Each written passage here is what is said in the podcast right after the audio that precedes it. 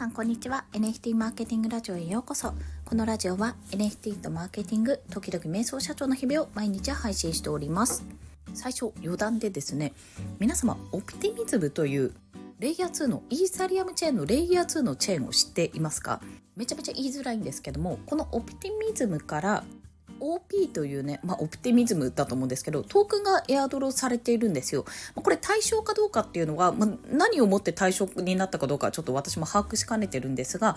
あの、総理が作ったね、エール確認君みたいなように、ウォレットアドレスを入力すれば、自分がもらえるかどうか、対象かどうかっていうのを調べられるんですね。なんとですね、NMO のウォレットアドレス、まあ、法人の方ですね、と私の個人の方でやってみたところ、両方とも対象になっていまして、これ2023年の1月からこう集計期間を取っているんですが2023年って SBT 以外全然発行してないんですよ。ほとんどね。いやでも対象になっててね1万円か2万円ぐらいが入ってきたんですよ。非常にありがたいですね。というそんなお話でございました。一応ねミンさんのツイート貼っておきますのでもしかすると対象かもしれないっていうところと、まあ、一応ねウォレットを接続するので、まあ、DYOR、言えてない、DYOR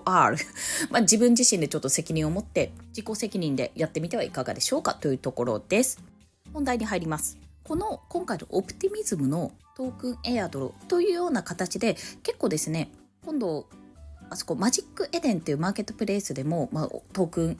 まあ、そういうポイントっていう形かなでつけようと思うっていうようなお話とかも出ていましたし結構こういったマーケットプレイスやプラットフォームからのトークンがもらえるっていうのは割とキャンペーンとしてあるんですね。もちろんこれは大体まあ上場というか取引ができるようになっている仮想通貨なのでその時の価格に応じた感じになってますし、まあ、こういっちゃなんですけどもすぐに利確しないと結構その後ガクンと下がったりするんですよ。というのも一時期 OpenSeaですね OpenSeaもあのトークン発行してるんですよ。SOS、SOS かな？でトークンを発行していて私で4万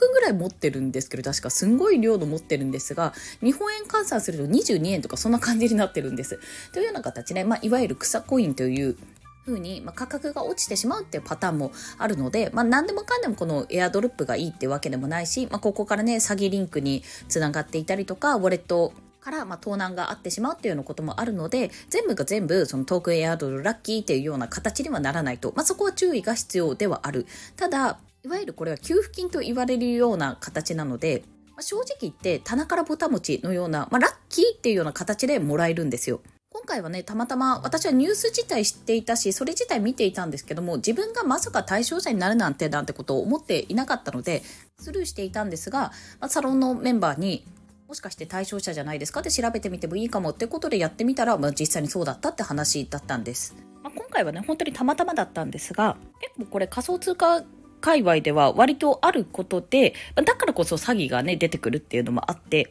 危険とは隣り合わせだけども、やっぱそれだけトークンプレゼントっていうことに関しては非常に魅力的である、まあ、影響力が高い拡散力が高い、まあ、手法なんだなということを感じているんです。でも本当にね、これ良くも悪くも一長一短あって、まあ、今回 NMO もフィナンシェさんとの打ち合わせがこれから控えてますけども、トークンを使うことによって、やっぱりそこをトークンをお金と認識するか、それともアイテムだと認識するかによってだいぶ変わってくるんですね。やっぱりお金として認識すると、まあ、基本的には利確が大前提になると思うんですが、やっぱり欲しいということで、ちょっとそこで複赤とかね、複数のアカウントを使って募集したりとか応募したりとか、もうすでにプレゼントされてるのにもかかわらずまだもらってないって言ってトークをもらうとか、まあ、いろんなやり方がそこで出てきてしまうんですよ。だから非常に求心力の高いやり方ではあるんですけども、そこに対するリスクっていうのもやっぱり伴ってしまうし、本当に渡ってほしい人に、まあ、届かなくなってしまう。これは本当ジェネラティブプロジェクトの時とかにもあったんですよ。まあ、ボットに持ってかれたとかね、そんな話があったように、すごくね、そこのバランスって難しいところであると思うんですね。ただ、私は技術としては、このトークンというものが使えるようになる。まあ、自分たちの手で作れて、なおかつそれを運用させて、トークンを使ったマーケティング、トークンを使った事業もっとはるか先に目的はあるんだけどもそのためにそのための手段としてトークンを使うってことに関してはやっぱり画期的だと思うしそれが個人とかまあ、私など本当に一般主婦ですからそういった人間が使えるようになるってことがやっぱり革新的だと思ってるのでぜひこの文化を広めていきたいと思っているんですただどうしてもやっぱりそこにお金ってものが入ってしまうとやっぱどうしてもね、あの、利益を得たいと。私だってそうですよ。オプティミズム、オプティミズムで、やった、これだけ入ったらちょっとこれ払えるんじゃない？とか、あ、ちょっと NMO の売り上げこれで増したんじゃない？っていうふうにめちゃめちゃ喜びましたもん。やっぱりそうなっておかしくないんですよ。ただ、まあ、特に NFT、数ある NFT もそうですし、トークンもそうなんですけども、本当に重要なのは、その仕組みで全員が売ってしまったら価格はだだ下がりする。だからチキンレースみたいな形になってしまうと。そうするとコインは終わってしまうんですよね。そのトークンの価値がもう最後まで下がってしまったら、正直終わってしまうんですよ。プロジェクト自体が終わってしまう。そこからどうやって起死回生するかって話になってきちゃうんです。けど、全員が全員売りに出さずに、一部の人が、まあ、これ多分割合だと思うんですけども、まあ、半分なのか、もうそこのちょっと割合は難しいところですが、まあ、多く持っている、もうなんかすごく売りに出されて、すごく高く値上がりしたけども、それでも売らないっていう人が何割かいる状態をキープし続けていられたら、その中の人が入れ替わったとしても、だから大口さんがね、10人大口さんがいるとして、そのうちの1人がもう売らなきゃいけないって状態になったとしても、新しい大口さんがそこに入ったら、ま、基本的に価格はそこでキープできるし、多分そういうふうに、価格も変動するけども持っている人も変動すると思うんですね。でもそれはあの新規の流入もちゃんと入れて変動させていかなきゃいけないと思うんです。全員が全員も10年以上持ってますとか、ちゃんと確保してますっていう人はなかなかそこはいないと思う。人生においていろんなことが起こりますから。だから一番最初の時点でやっぱり確保してほしい。ちゃんと保持してほしいって人に渡せるかどうかっていうのが一つあるし、割合としてこれは、ま、高くなったとしてもちょっとまだ売らないっていう保持してくれる、まあ、そのトークンを使ってできることを楽しんでもらえる人をなるべく多く確保していかなきゃいけないっていうのが一つあります。でもその人たちでガチガチに固めちゃったら今度は周りに新しい人が入ってこなくなっちゃうっていうところもあるんですよ。難しいバランスなんですけどね。ただちょっと CNG の時も見たし、クールガールの時も見ましたけども、基本的に絶対はないなって思いましたね。絶対に売らないって人はいないなっていう、それはもちろん私もそうだと思います。私も何かあったらもしかすると売るかもしれないっていうのは、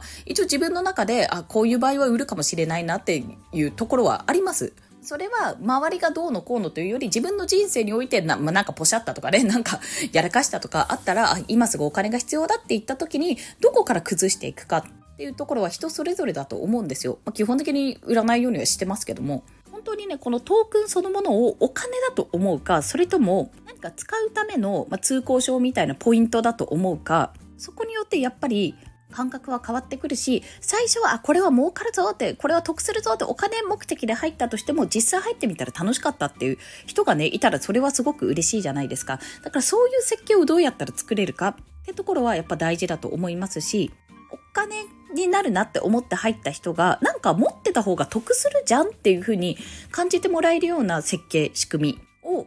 やっぱり作っていくには、まあ、やっぱね、長い目が必要だなって思ってるんです。まあ、今回 NMO でやろうとしてる応援とか投げ銭の文化とかを作るってことになると、やっぱりすっごく長い目は必要になってくると思うんですね。人生ね、本当にいろいろあるから、もうすぐ理覚しなきゃとか、もうすぐにお金が欲しいっていうところだって、フェーズだって絶対出てくるんですよ。その時に、ああ、助かった、ここがあったから助かったって思われるような、やっぱプロジェクトにしていきたいし、トークンとして作っていきたい。目指せイデコとかニーサみたいな感じでね、なんかちょっと切り崩さなくて良いところになるのがね、やっぱ一番いいとは思うんですけども、それプラスやっぱり流動性を作っていく、循環していく仕組みも作っていかなきゃいけないってところで、トークンは非常に難しいんですけども、非常にこれは面白い仕組みだと思ってるので、ぜひね、あの、これで、ここまでいってプロジェクト立ち上がらなかったら大いに笑っていただきたいんですが、ぜひね、一緒にどうやったら盛り上がるかとか、どうやったらこれ流動性を作っていけるのかなど、考えていければいいかと思います。まあ、詳しくは NMO のね、